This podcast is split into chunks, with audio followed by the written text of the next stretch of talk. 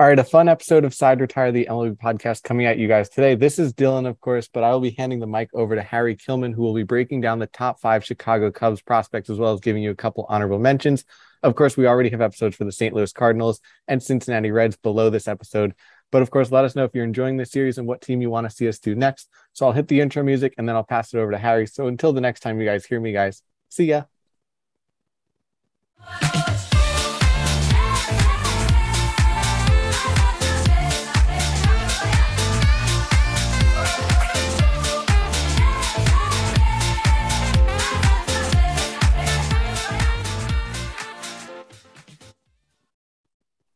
Hey guys, it's Harry, not Dylan, as you might be initially used to. And today, as he said earlier, that I'm going to be talking about my top five prospects in the Chicago Cubs organization, furthering this little mini series that I have going along in these mini episodes. But without further ado, because I'm sure none of us like intros here, I'm just going to jump straight into it.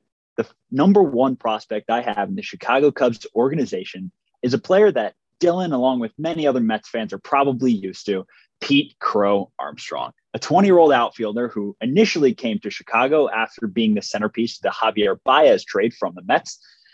Pete Crow Armstrong has had a really decent start to his career, and that's putting it lightly. He's dominated at every single level he's played at so far with a 180 WRC plus in low A ball with over 200 plate appearances, and then in 235 plate appearances in high A, he has a 130 WRC plus.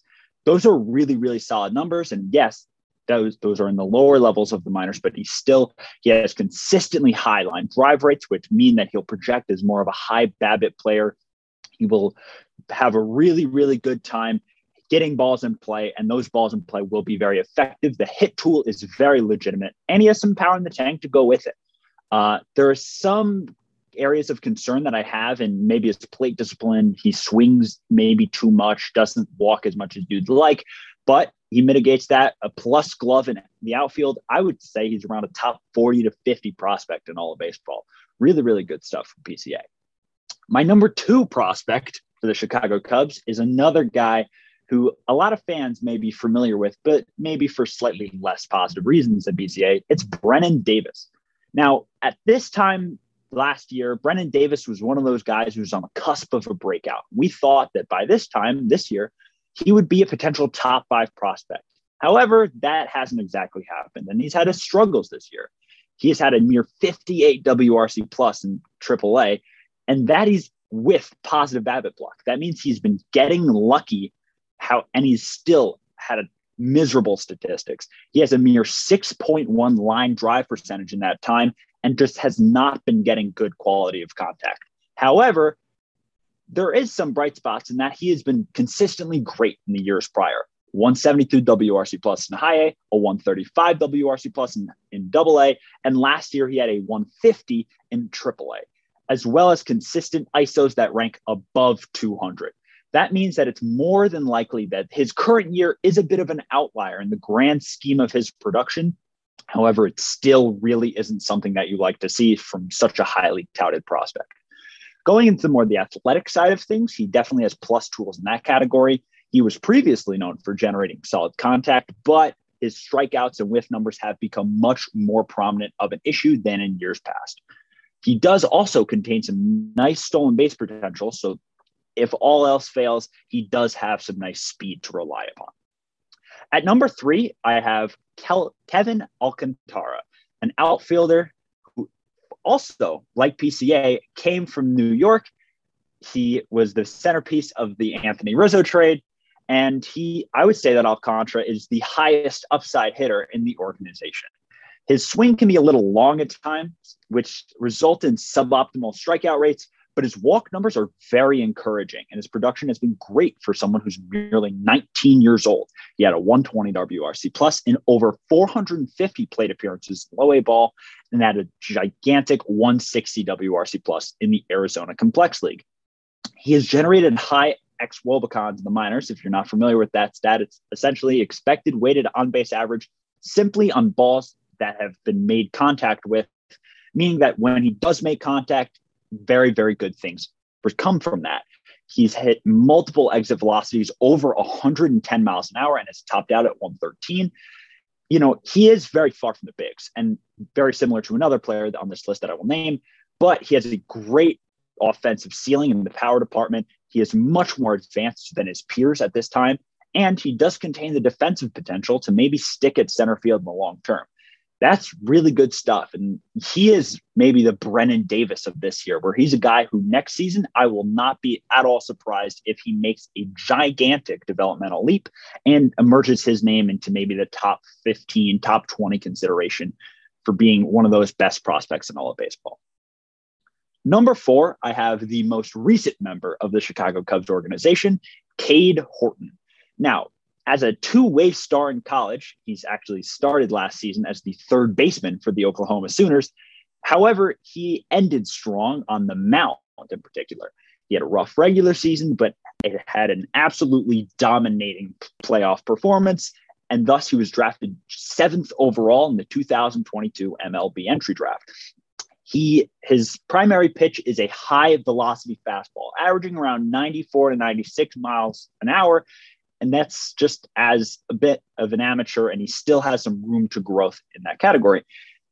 His velocity feasts off of some more gyro spin, which means that it appears lower to hitters.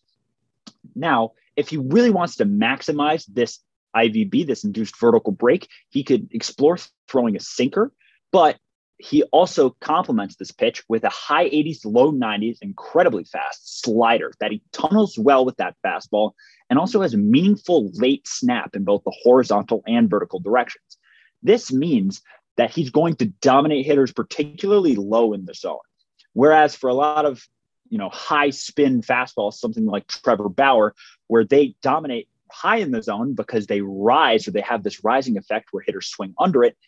Horton's fastball is kind of the opposite, where hitters tend to think that the ball is higher than it actually is, meaning that when he throws it lower in the zone and is able to kind of play and mess around with the strike zone and, and hitting the edge and really utilizing that slider to generate extra whiffs, it's a really, really nice two pitch combo.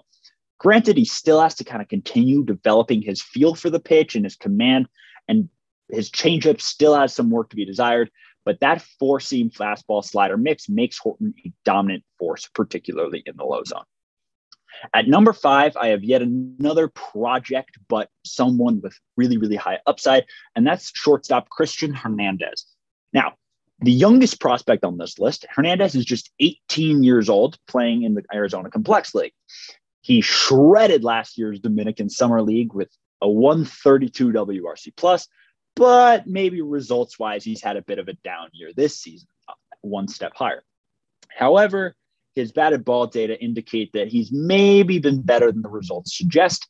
And the tools are very, very loud as well. He has very decent raw power potential, although he can have a brutally low launch angle at times. He can swing in a bit of a chopping motion, which means that a lot of the times when he generates super high power, it's wasted just by going into the ground. And we've seen this because he has a very high ground ball percentage, around over 50%, which, while is great for a reliever such as Clay Holmes, is not what you want to see out of a hitter because that means lots of times really good contact is completely wasted. On the defensive side of things, he is super smooth, has really crisp, solid, refined motion for someone so young as he is, and he projects to stick at shortstop in the long term, and at that, be a plus defender. Obviously, Hernandez is a far away away from the big leagues, but he's definitely much more advanced and possesses louder tools than his similarly aged peers. And I think that in that young group of first and second year and, and recent signees, he definitely is he definitely stands out among them while still maintaining the athlete the elite athleticism to go with those skills and the upside that comes from that. Now, some honorable mentions that I thought to kind of throw in here guys like James Triantos, a second baseman, Jordan Wicks, another pitcher, Owen Caissie, a guy who I was very, very close with, with him and Hernandez at the five spot. Heck, I've even seen guys like Pedro Ramirez thrown around who you won't really see getting much mainstream hype on the MLB pipeline. But if you want to watch any of these star prospects in Wrigley, some of which could even make all star games in the uh, in the soon future, you can use code Side Retired Pod in all capitals for $20 off your first purchase. And come and have a good time. I'm a Cincinnati Reds fan, so I'm probably going to be rooting against them unless there's some sort of big trade. But they're very exciting players. As for Side Retired, we have some really cool episodes out and on the horizon. Make sure to go check out our Steven Nelson video. And there are some really nice projects that we have planned up ahead, some things that I will not yet reveal. Also, make sure to check out our and follow our Instagram, Twitters, and YouTube because we're sending out more exclusive and premium content on all those platforms. And with that said, the side is retired.